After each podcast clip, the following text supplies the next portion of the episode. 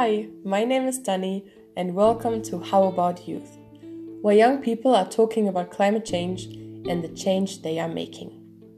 MIJARC Europe is hosting this loudspeaker of young voices, letting everybody know that change is coming, whether they like it or not.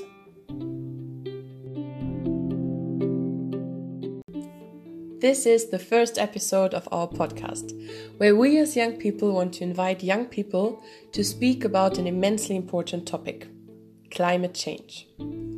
Everybody would think that everybody is talking about climate change and that it is treated as a human crisis, right? But hardly nobody is speaking about it. It needed thousands of children slightly breaking the law by not attending school to give the topic a bit of attention. And still, Everybody finds ways to talk about everything around the strikes, despite climate change itself. And with this podcast, we want to help changing that. There are so many young people who are engaged in saving our planet for a long time, putting their energy, free time, and passion into projects to stop global warming. And here we want to showcase them and raise awareness for the fact that we as young people are capable of making a change, because we already are.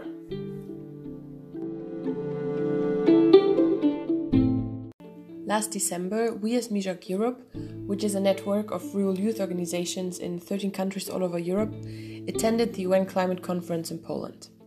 It was the first time that we attended, so everything was new and we didn't really know what exactly to expect.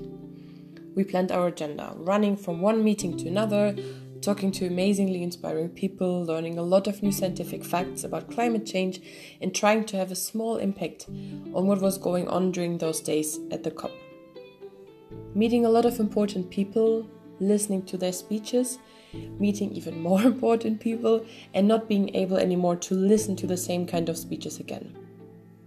But between all those planned meetings and the frustration of not seeing any country making a big step forward to tackle the problems, there were those hopeful moments of people taking action.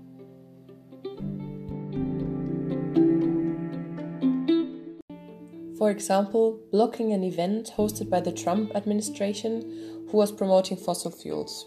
Shortly after the event started, hundreds of people in the room stood up and started chanting, Keep it in the ground. Thousands were marching in the streets to ask the world leaders to act quickly to fight climate change. And one group of people walked for months, the whole way from Rome to Poland. You could feel the passion of so many young people who want to be listened to and even more important, who want the decision makers to act. Just because we are young doesn't mean that we aren't experts in what we are talking about. We listen to scientists, see how the situation looks like, that there is an extinction of 200 species every day. We see the extreme weather events, droughts, flooding, and heat waves. We judge the fact that we still are using way too many resources, burning fossil fuels, and that so many people are already affected by climate change and still will pretend it is a crisis which will come up in the future. We want to see action, and because the decision makers are failing on us, we are the ones who have to take action. Because they are playing with our future. We don't want only shake hands for our Instagram pages, we want to make a change. We need to speak clearly, no matter how uncomfortable that might be. We need climate justice, a living planet, and we need to stop thinking of what is politically possible, but what is the right thing to do. When we were talking about climate change, we realized how important it is to see the big picture, the interconnection of various topics. To understand that our actions do have an impact on the living conditions of people living in other parts of the world and that a lot of different topics play a role when you want to fully understand climate change and how to tackle it. And it seems like we cannot change the world by playing by the rules. So the rules need to be changed. This is why we want to use this podcast to present to you young people who chose to do the right thing, who are changing the rules, and who are trying to make a change. In the next episodes, you will hear from them how climate change is affecting their life and why they see it as their responsibility to act. But for this episode, after introducing a bit the idea we have for the podcast and the reason why we do it, I want to leave you with already some first voices of those young people. I asked them the question How do we as young people make a change? Hello, my name is Rachel Kalaba and I'm from Zambia. And I believe that the young people have a big role and responsibility to play. I believe that the world currently is consuming more than what the earth can handle.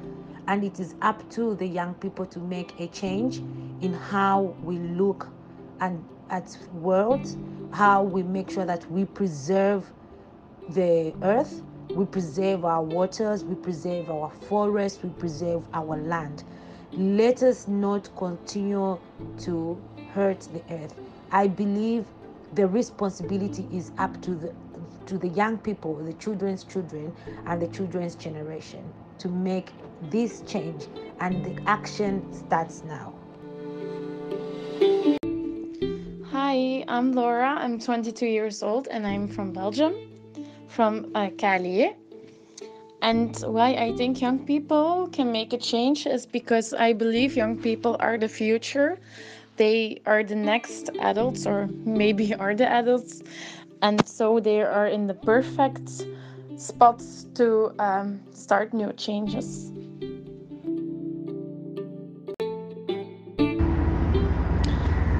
Hello, my name is Michael Bloss. I'm a young Green candidate from Germany for the European Parliament. Today is a very special day in over 2,000 places in 102 countries all around the world, young people are going to the streets to demand climate justice. Young people have been in the center of the climate fight since a long time because they know that it's their future that is going to be destroyed by the fossil industry. But it's not only the climate fight where young people are making a difference. If I think about many movements that have been in the past shaping politics, it was led by youngsters. I think about the Occupy movement against um, the financial disbalances and the banking crisis. When I think about the Indignados movement in Spain um, against the austerity all of this has been done by young people. So I think we're really making a difference.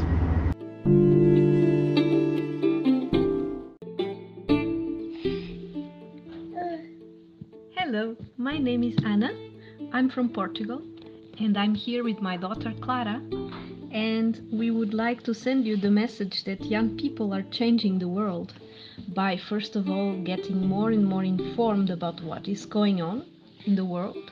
And secondly changing their own behavior their own attitudes towards the planet towards nature towards the environment. And most of all for us getting children. We are very keen in educating our children to be as respectful as possible to, to our planet so that we can ensure that further generations can still enjoy a nice planet for everyone. Bye. Hi, my name is Giulia. I'm from Italy, but I live in Belgium. So let me answer the question how do we as young people change the world in three points? The first one is by being informed. Nowadays, young people know what's going on in the world, they are aware of social and environmental issues, and this is very important in order to build a critical mass. The second point is that young people want to create solutions. They exchange with their peers, with their families, they create ideas for a better world. And the third point is that young people go on the streets. They don't want to listen anymore to words, they want to see action. I hope that you are as excited as I am that we just did the first episode and I'm really looking forward to share the inspiration of so many young people with you. But this podcast is also about you. We want to hear your stories, share them with us, and help us having an even bigger impact. You play an important role in changing this world. So, there's nothing more than to say thank you for listening, goodbye, hope to hear you soon, and to ask, how about you?